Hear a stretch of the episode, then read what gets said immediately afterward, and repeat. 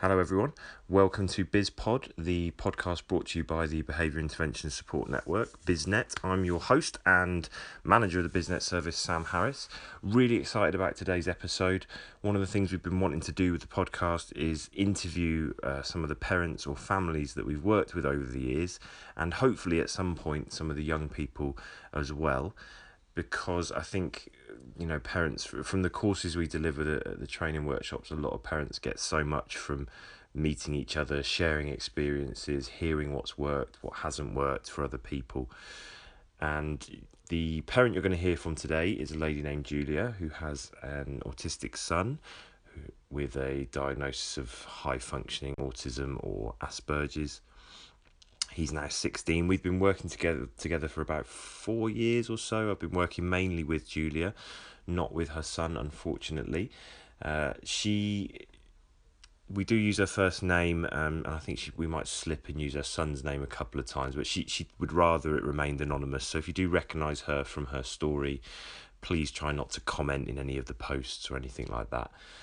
Uh, because she, yeah, like I said, she'd rather sort of keep it as anonymous as possible but she was willing to share her story with us, which is fantastic. Uh, we we meant to kind of meet and talk about her work with us really work with biznet but in the end her story was so interesting we by the end of the hour we only just got up to speed with where we were when when i met julia so I think we're definitely going to get her back in for a second episode. So if you've got any questions for her or things you want to sort of cover or comment or talk about, please do. Uh, you can leave comments on the SoundCloud app, on iTunes, on the comment box on the Facebook page, or you can email us direct at info at ceda online, C E D A online.org.uk. Uh, yeah, it's a great episode. I, I really wanted to get Julia on the podcast because she's got such a wonderful way of describing her journey. She's had some real ups and downs, but she's always valued uh, the individuality of her son and really, I think, developed some quite incredible empathy skills for the way he sees the world, as well as a lot of resilience, you know, which unfortunately lots of parents do need in their journey helping and supporting their young people through uh, either a mainstream setting or a mainstream world, I guess. Um, so anyway, yeah, uh, I'll, I'll shut up and let let you get on with listening to her. Thanks very much for listening. Hope you enjoyed the episode. So, hello Julia. Thank you. Thank you for being here. We're right. going to try and make this feel natural now, haven't we? Otherwise, it's going to be like a, an interview, and we've got like mastermind type yeah. chairs, haven't we? Question time. don't make me don't make me speak on Rex. No, no, I'm bored of it all. Bored of it all already. Um, well, a long time ago. Thank you for coming in. Um, like I said to you, sort of before we started recording, I think. I mean, we've been working together for how long now? Um, about a million years. A million years. Longer that far. No, uh, I think about five, four years. Yeah, God, it's been that long. Four years. Okay, so a long time. So, um, um and time. I've had the pleasure of sort of being um, many on board, many many down, on board with your journey. And I thought that parents that maybe listen to the podcast um, or that have worked with BizNet would really benefit from some of your stories. And one of the reasons I wanted to get you on as well is I've always found working with you, we, we always end up creating these analogies, these sort of little ways of understanding things. And yeah. I think that's how you understand things really well. So desperation. so I thought some of those were um, really important to share. Uh, there's one that I've stolen that I use in training quite a lot, oh. which was when you told me about um, your son's reaction to the naughty step. Oh yeah, when he was three. Was he three? yeah. God, when I tell it, I must misremember. I say he was six. I think um, he's about three. Three. And what did he say again? Uh, I think it was my one time when I attempted to do one of those things that parenting manuals tell you you should do always in all the rage uh, about a naughty step when and I tried to suggest he went and sat on the naughty step and he said that step has done nothing wrong.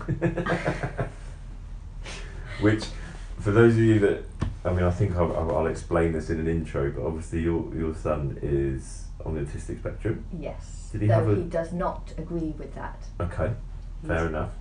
And uh, that is my fault because if he had not been diagnosed as being on the autistic spectrum, then in his view he would not be on autistic. Therefore, he would like to rip up all evidence.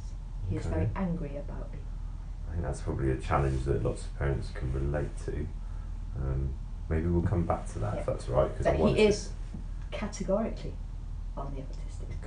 And was it a diagnosis of Asperger's initially? It was, uh, yes, he was only six, but it was a diagnosis of high functioning autism slash Asperger's. Okay, so about the time when they were maybe changing Yes. things over a little bit. It was uh, 11 years ago, he's six, 16 now, so he was. Right. Because because the going back to the that step's done nothing wrong. That's a I, I think that's a really good example and a funny example of how um, someone on the autistic spectrum can ta see the literal side of things. yeah, Um, he was not being funny, he was being It's being literal. and- absolutely. Yeah. Yeah.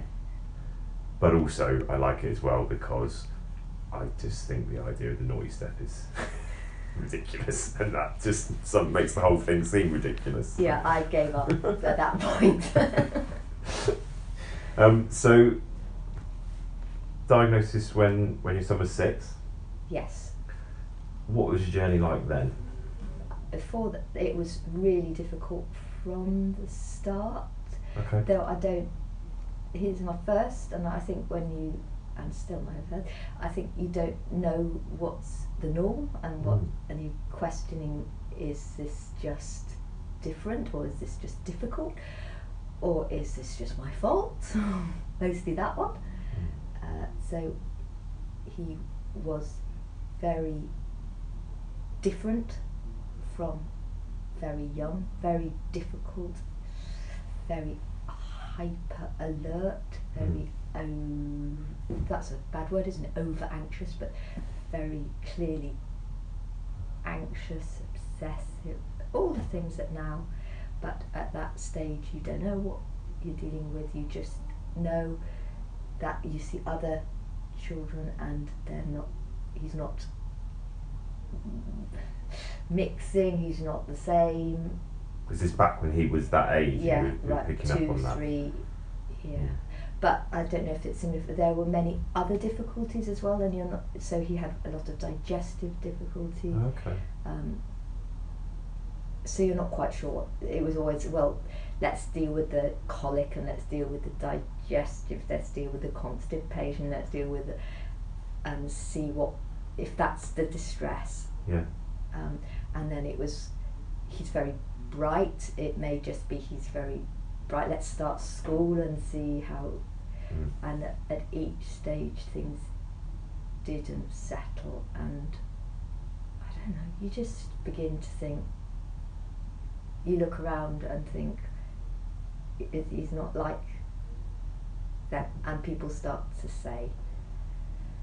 So Just on that, because I had, someone ask me this the other day. When people started to say, what was, what was that like? Because obviously, as as that being that person who might have spotted something. Actually, You know. I'm thinking back on that.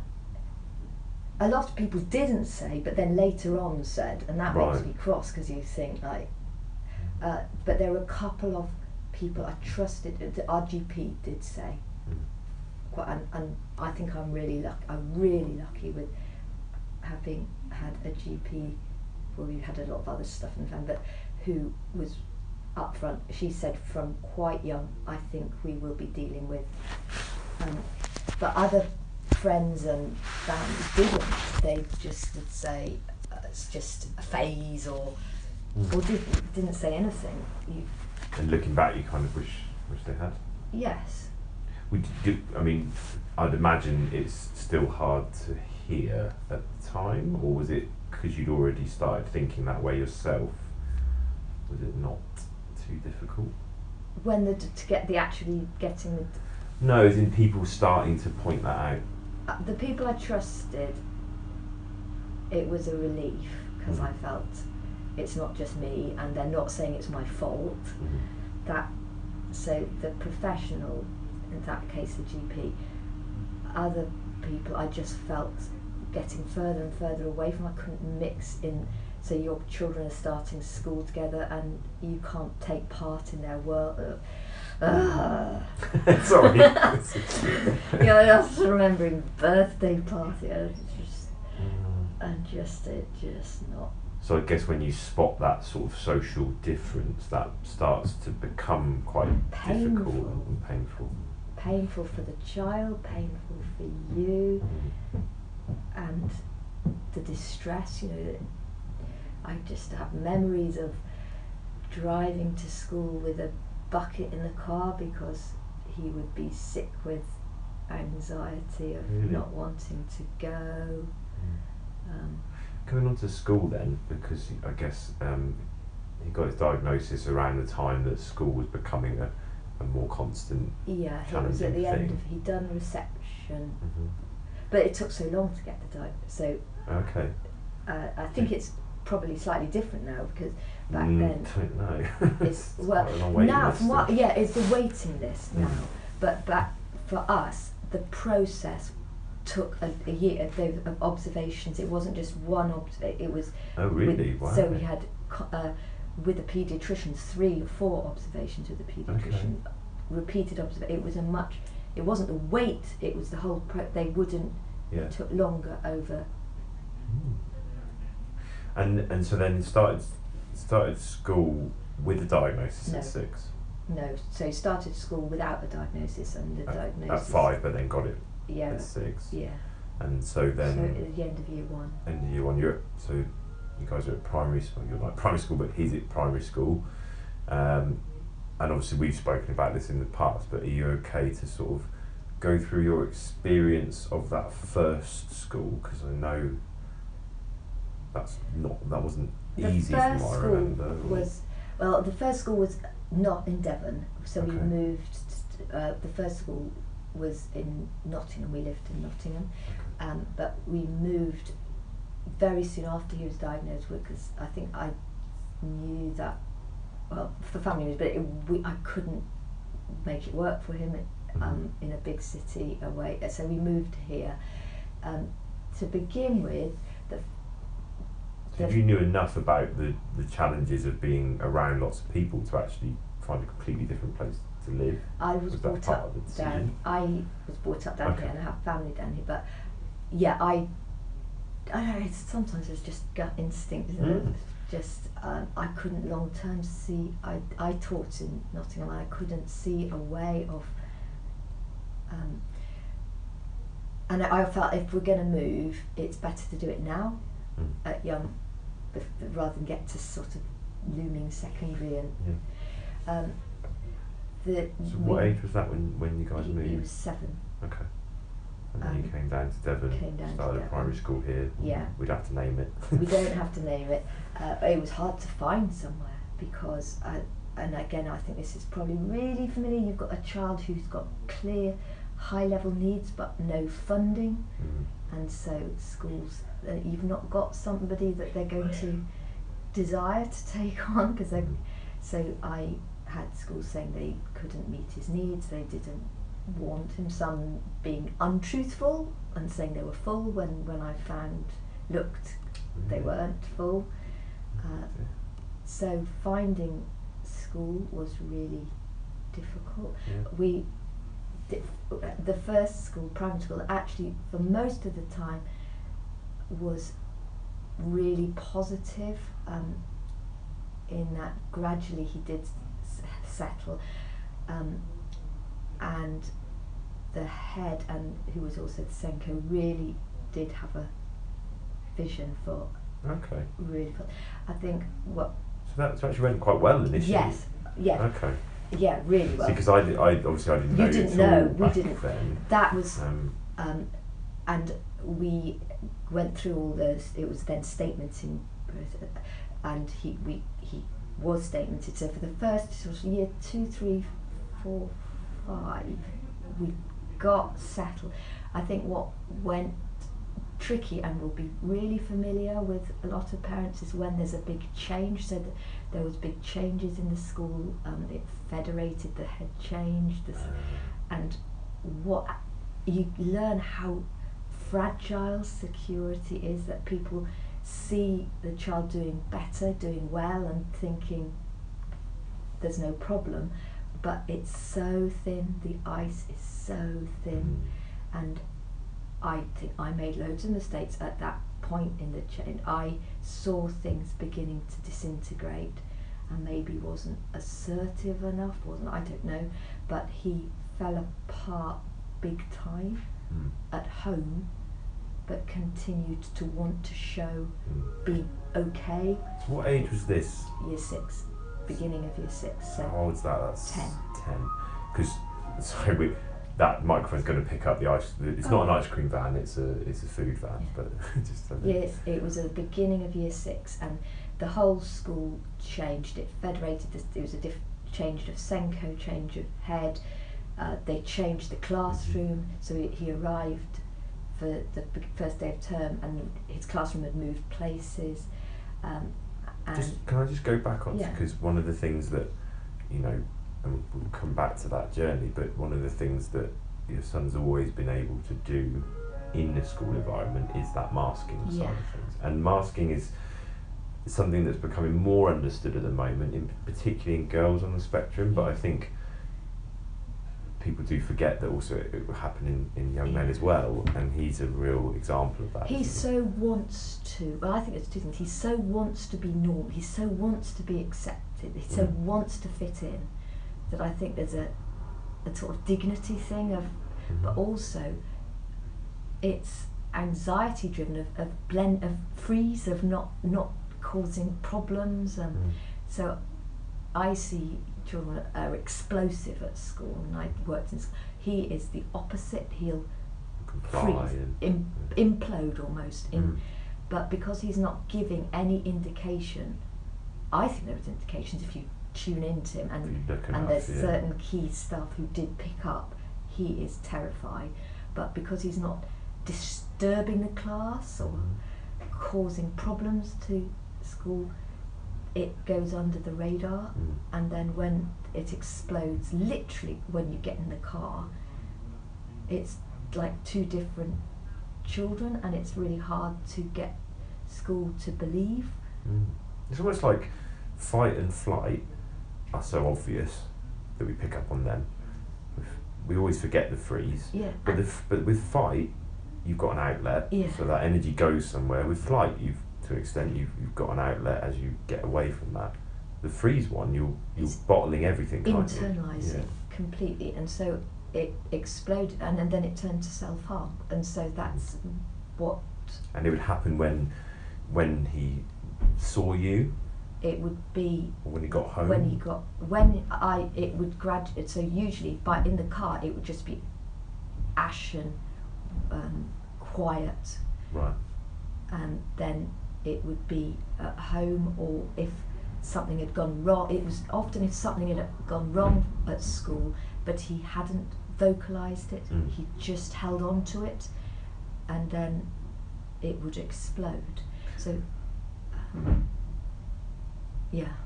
So this was happening um, from year six. In year six. And again, and, and it was it's something that we'll, we'll talk about later, but it was still happening when we started working together. Yeah. Um, so at what point did you make did you make a decision to withdraw him from school? What was that like? I didn't ever withdraw him from school because I fiercely a few people suggested because I was a teacher home educating, but I just felt he needs to be connecting with people other than me, and I can't just do it myself. Yeah. Um, so I just struggled to keep him in school, but it actually took our GP down here to intervene that he was really worried about him. And eventually we did get CAMHS but that was such a battle because that they first of all it was said that it was autism driven, not mental health driven. Mm. It's a very common story that I come across in So it was not deemed to be Mm. CAMHS remit, and then when eventually it, whether or it, it clearly was tipped into mental health, he then wouldn't engage with, uh, and so they felt that they couldn't work with, but Mm. they did uh, come to the meeting with school to express that what was happening behind the scenes was extremely worrying. Mm. Um, so I felt I couldn't voice things for my on my own, Mm. whether that was because I was no good at doing it, or whether it wasn't believed, or I don't know. But I needed to get other voices. I, I mean, I'm sure that for some people, both elements play a part where it's knowing how to articulate it, but also people not believing it. I have to say, with you, I feel like it must have been come from a place of them just not listening to what you're saying because you, you're very able to articulate what's going I on and think what's it's difficult. been I try and put a compassionate self on as well to understand because I've been a teacher. I know how stressed the school. Oh, the system is broken, not the yeah. yeah, the so I do the think teachers they suffer as were well. under such stress that, and I think my boy pushes buttons Mm. and w- not willing, not meaning to, but he will have. He doesn't necessarily. He is so driven by trust, and he his trust was broken. So he withdrew from people. He will have. He would not have been easy for Mm. mainstream school, but it shouldn't have got to that stage. Yeah. Just as a little aside, and, and come back to the, the sort of school situation, it's interesting what you said about, about him not engaging with CAMHS. It's probably worth saying for the benefit of people listening.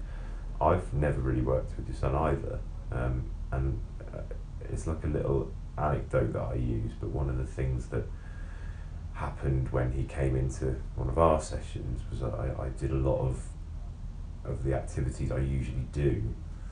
Um, at that time, I'd not worked much with teenagers, so it was a real learning experience for me. And lots of it, I wasn't, I didn't really tell him the purpose of what he was here for and why we were doing stuff, and that broke his trust. And you know, that's, it's unfortunately we've never managed to rebuild that. But I always use that to try and remember Mm. and, and I do sessions with teenagers in particular very differently. It's very open and honest what I'm doing, why I'm doing it. You know, trying to let them lead it so we can talk about what they want to talk about first. It was it was a real experience for me, and I'm, I'm very grateful that it happened. But also, it's a real shame that I never got to, to sort of gain that trust from I him. think it taught. Sorry, but something. just just to Yeah. finish that, the, the reason I'm I'm kind of sharing it is because it it's I think we'll come on to the what we've done, but the progress that I've been able to make with you, you know, the the, the, the, the progress that you've made, really, all of your own doing. You know, I've never been interacting with Isaac. I've- I'm going to edit that bit out. Never been interacting with your son, but it's always been about you know you understand him far better than I ever could. So you're the person who's in the best place to do yeah, it. Yeah, but you can't do it on your own. It Of doesn't course, matter. Your own confidence as a parent, you're battered. You Mm. need a place where you trust you can bounce it off, you can be Yeah. safe to But that bounce, again, that's the analogy, bouncing, isn't it? It's, it's not about me sitting here telling you what I think you should do. It's it, it- some of the ideas. I mean, I've written some prompts on the board that we'll talk about later, but I don't know who said it because we had a two-way conversation. You know. Yeah, but you kind of just trust that the Mm. process is. Um, yeah. I guess the point I'm making is I don't understand why anyone, professional-wise, would not listen to what a parent is saying and hear it and think, well, that is their truth. Whether it's the exact objective truth, it's coming from somewhere. They're I not, think I learned something, and the CAMHS person said, which really shocked. We, all learned something, and same for you, because at the meeting with school, I remember school saying, "We've dealt with lots of autistic children before," Mm. And- Ah! and uh, the guy who was, he said, "You haven't dealt with this one." Brilliant. Who said that? The CAMHS. Yes. Good- And he said, "I hadn't dealt with this one, and I couldn't do it." Mm. And I don't think he was saying my son is special, but that actually they're all different. Yes. Hundred percent. that stands out for me that meeting. That was a turning point when he just said to them, "You haven't dealt with this one," Mm. um, and he couldn't engage. Where he came to our house, and my son just went behind the sofa Mm. and wouldn't speak. I did get him to speak to him. Can I tell you how he we had the the way we Yeah, did please it? do. Please do. because I felt, and the CAMHS guy felt, it was really important that he did get something from him. Otherwise, it would just be Mum's voice again. Cool. And so I'd said that let's have one more try, and I said, please, can you trust my attempt to do it? And the guy said, so we, we met at Costa, not at home, because that was like a safe, neutral place, not school, not home. And my son said, I'm not talking to him. And I said, that's fine, you can just have a chocolate muffin. And we met with the guy, and I said to him, my son's not going to talk to you, he's just going to have a chocolate muffin.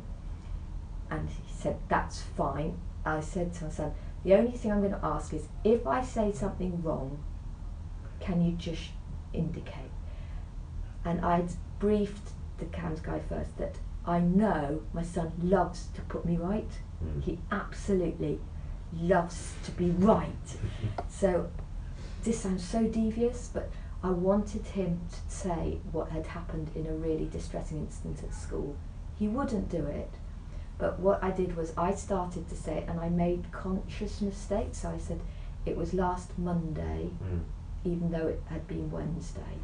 So my son immediately went, No, it wasn't, it was Wednesday.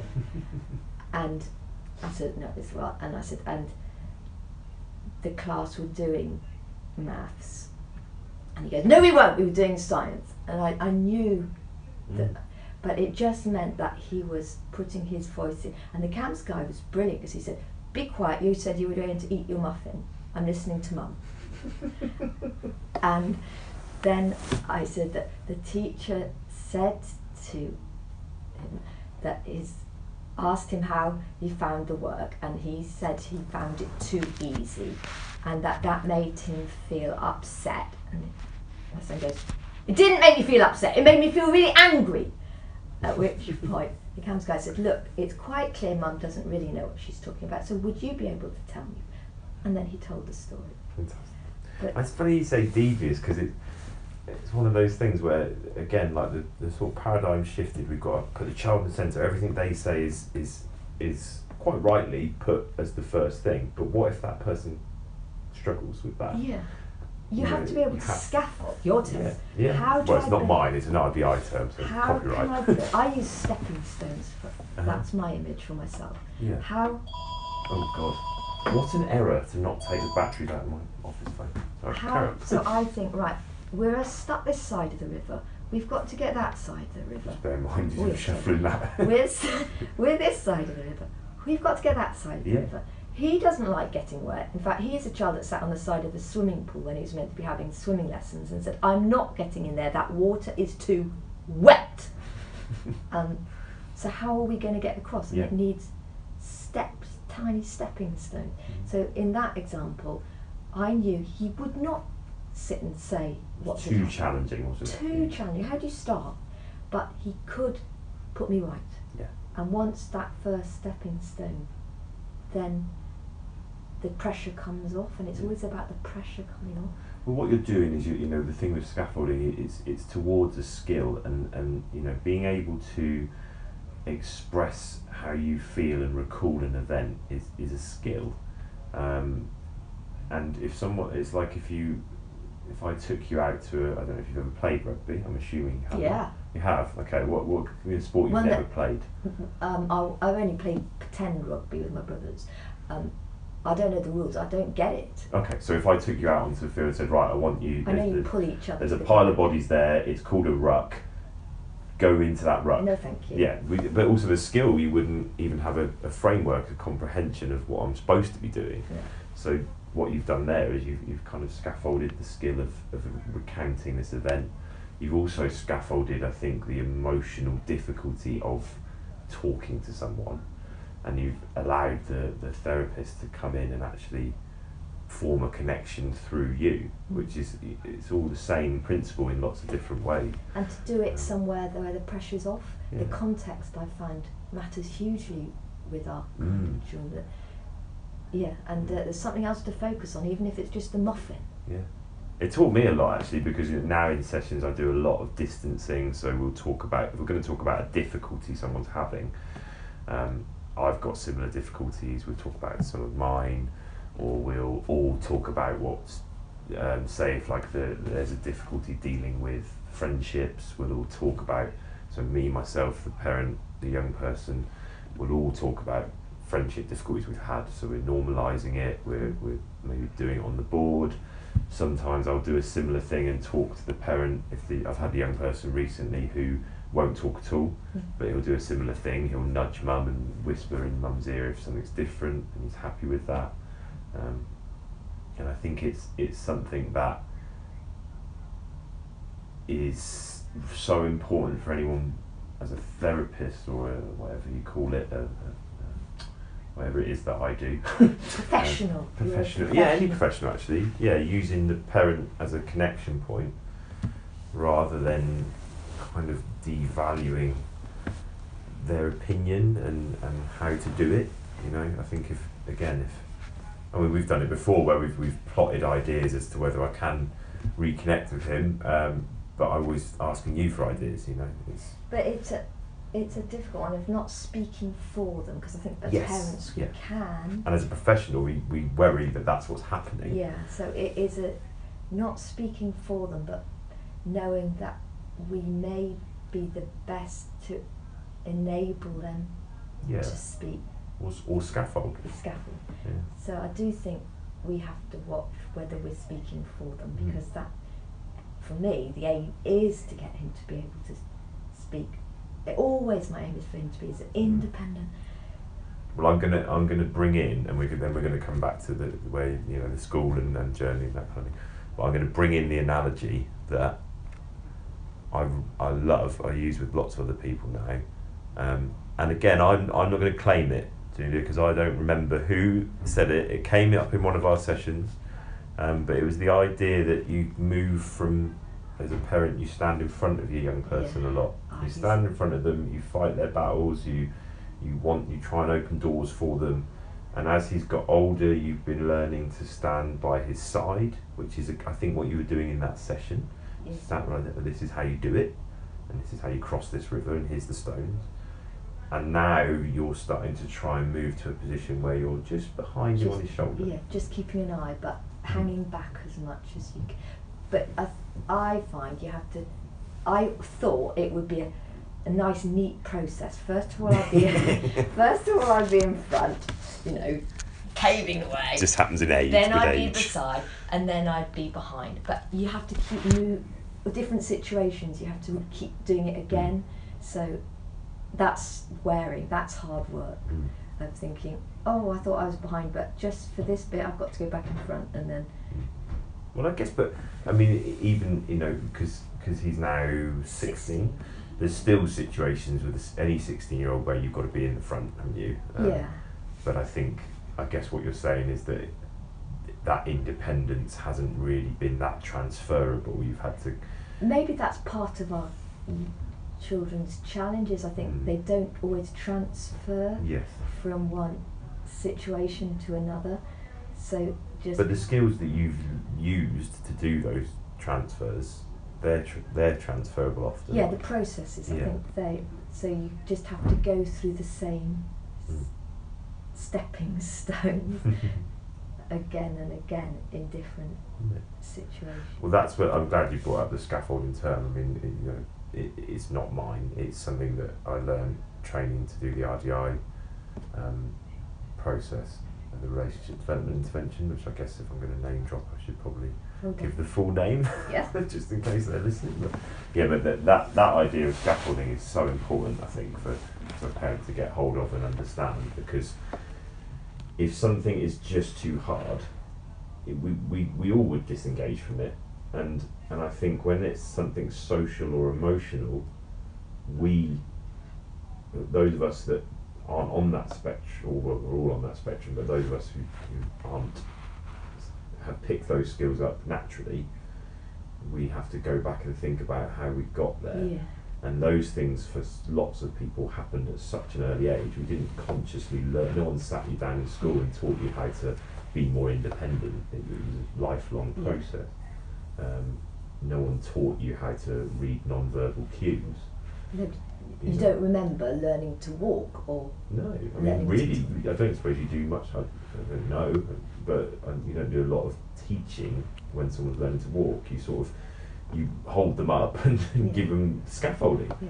You are scaffolding. You you know you're not you're not explaining to them. Well, you know you need to walk because if you don't walk, it's going to be a bloody nightmare getting around. You can't crawl forever, and you know. I found having conversations with my son about that kind of thing when he really sticks his, which is always from fear of won't do that, won't do that, Mm. and it's always won't do it because can't do it or don't think I can do it or so I've had conversations about when you're learning to walk you fall over and get up and, and Mm. actually try and explicitly look at what how do we learn things Mm. it doesn't go smoothly it doesn't No, you have to make mistakes to learn. Which again, making mistakes for lots It's of people huge. the spectrum is a huge difficulty. and, and I find that such a challenge that if it goes Mm.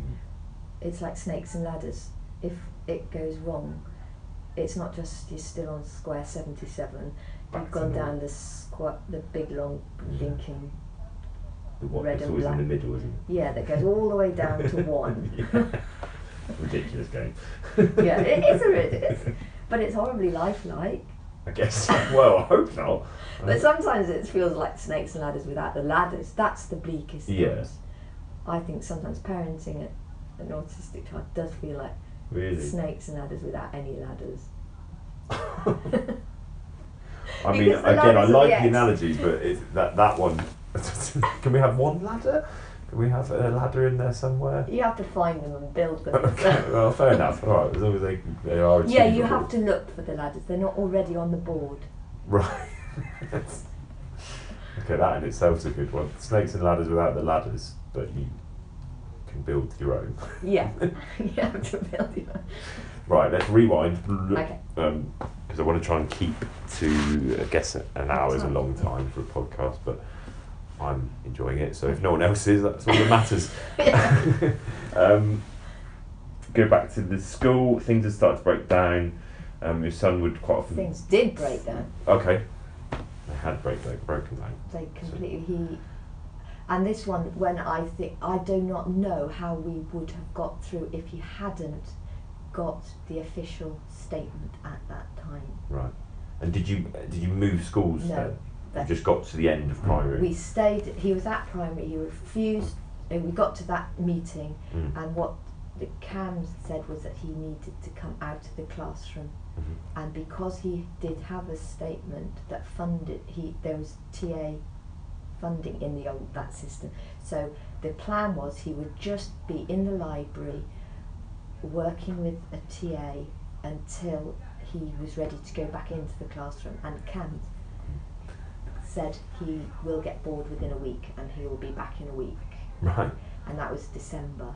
He never went back in the classroom. No, Never. He spent. doesn't surprise me though. So, what the plan was, every day he would be asked if he would be going to the classroom, and it, when he was ready, he would, but he never ever did. So from December to the end of SATs in July, he were, was in a broom cupboard really, on working on his own with a TA. Mm.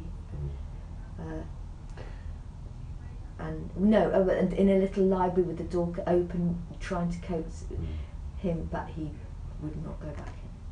And I guess that image of him, you know, on his own with the TA for most of the day is, is probably quite a hard one for lots of parents to to feel, I guess, comfortable about, but it's worth mentioning that fast forward, you know, academically, he's achieved an awful lot. He's, you know, he, he was always learning in those times. I would imagine he was still He- quite driven to learn then. He's he is he loves learning, but he hates systems. Right. So he learn. He just is a little sponge. He's got a brain that just he loves the knowing things, but the system of why he's doing it in order to it's sats. It's ridiculous and yeah, he's got a point. He's got a total point. uh, You know, In fact, he did SATs in the time when Michael Gove was the education person, and he wrote a note on his spelling and grammar SAT to Michael Gove to say that he felt he had misused a semicolon in script. How old was it? then? Ten. Brilliant, brilliant. Um, so, and that that's how primary school ended then. He got Um, through, but he had not. Well, that's important as well, isn't it? That that that adjustment that was made. No, it, it wasn't ideal in terms of his social inclusion, but it actually kept him at school. Yeah, we Um, did. I just felt if he doesn't stay in school, and I don't think that's necessarily right for all. I But it's, I think it's what works for that person, and, it, and like you say, that at least they were offering him that, but they were never forcing him to go back in the classroom. Otherwise, I think that would have gone a different way. that was the. It was an absolute um, thing at the at that meeting that CAMHS made everybody sign wow. Okay. to agree, and that he Isaac. Uh, he had. There was a, a, a- written thing writing out what had been agreed and that it would and that all they hated signing it the staff hated Yeah. signing it but that So you nothing needed that in place to actually get everyone to nothing agree. would be changed Right. without this being re-signed by everybody and that I think was really wise by CAMHS that Mm. he needed to know that this is how it was um, and they didn't like it school didn't like it but we got through And then he goes to a mainstream secondary Yeah. secondary school. that was again that was a really we had big discussion with a member of the education psychologist about how difficult and I think it's the same for so many parents that our children uh, well for my son he they said there isn't mainstream school will really struggle but special school there isn't a special school that will meet his academic Mm. needs. So he falls between two stools. Mm. He's too academic for any of the local, the Mm. standard special schools, but he is disabled Mm. beyond what the mainstream will easily understand, and the hidden nature of it will really challenge. So But there were lots of, of lots of difficulties at the mainstream school. Um, we went. We knew we needed to go for the mainstream school. mm. that that was the best option. And he went with statements, so with the needs, and uh, it was bumpy. I think what helped, uh, and it's always the thing I have found that where there's a key adult that gets it and that the, he connects with, that is just all that's needed Mm. it's not it's relationship that makes it where he has somebody there he trusts and who can be part of the scaffold Mm. and in the first couple of years he, did and there was a really positive working Mm. relationship triangle which is I think how it has to work home school child home school child so um, and he did well and then we had another fall apart Mm. in year nine Which, when did we start working? we started working before that Yeah, yeah, because I, I remember that kind of breakdown happening. Um, and that is horrid isn't it Sam because when I don't mean breakdown as in he had a breakdown, but well, he did on the verge of it again. And when Mm. they've done, when it's gone wrong once, I think the fear is like if you've fallen off a bike once. You've so when things started to wobble, he began to say it's going to go just like it was before. It's going to Mm. be, and all that flooding anxiety of distrust and. Ugh. Now I'm trying to keep these to an hour. um, back again. well, I'm just wondering, Julia. It's been it's been so interesting, and we're kind of. We could do a part two. Could we do a part two? Of course Are we you okay with that? Yeah. Because I'd like to go. Because obviously, the next bit I will be able to, to remember because Yeah, that's no, when I you think- know we yeah. started to work together. And I can Um, have a think about because I'd like to actually put in Yeah. a couple of things that are really I guess maybe thinking about the things that have helped you most. yeah, and how to communicate Mm. with school. I think that that's been coming to me. Well- Actually, there are ways as a parent that really can Mm. help, and ways that really cannot help. Definitely, and actually, your involvement. Um, is it okay to mention that Mm. with with Diaz? Mhm. So actually, that'd be a nice. about sometimes needing to have another parent presence there to this. Yeah.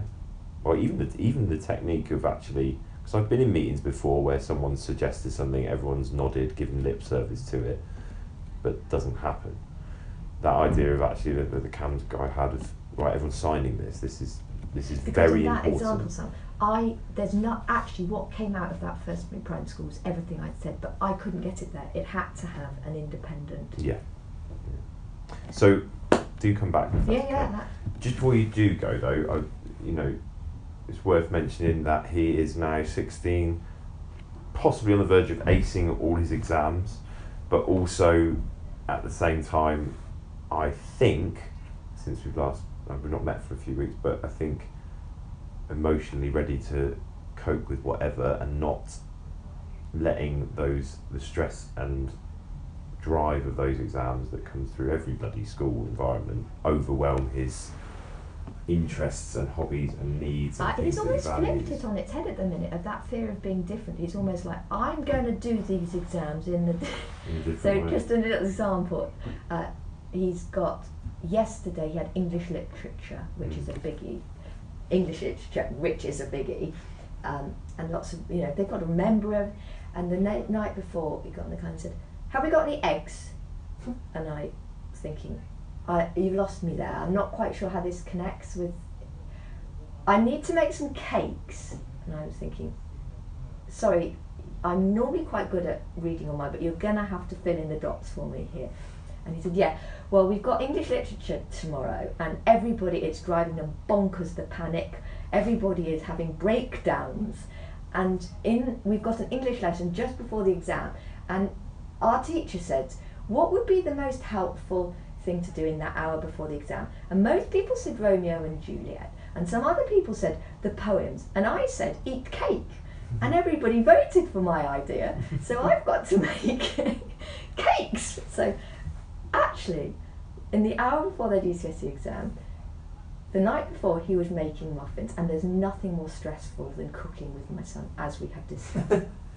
it's a, a sort of hybrid of chaos and perfectionism with flour flying and but he made these muffins for everybody and that's what they did in their hour before their GCSE and I got actually got an email from school to say how amazed they had been at how this child who they had thought would need special consideration and has completely refused to have special calmed the whole class with his chocolate muffins. Okay. I want to end on that story because it's fantastic and it just shows the end product of uh, you know everything you've done over the years, but also I think a lot of the stuff you've done quite recently, which we'll talk about in the next episode. But I had the washing up to do, Sam. And if you'd seen the kitchen when my son has been making chocolate muffins, I would much rather he had quietly revised. The stress to me. I don't think you really mean that when you think about the true value of what he's doing. no, I was, I was chuffed that he chose to make chocolate muffins. Perhaps that, yeah. So what we need now is if he continues to choose to make chocolate muffins in life, he also needs to learn how to tidy up after Yeah. himself. That's the next step, Yeah. isn't it? Yeah. Okay, thank you for coming in, Julia, and thank you for talking to me. Um, and I'll, I'll, if anyone's got any feedback, questions for if we do it again, that's really helpful um, to to hear. Uh, so yeah, and if it's been useful, let us know. Keep listening. Cheers.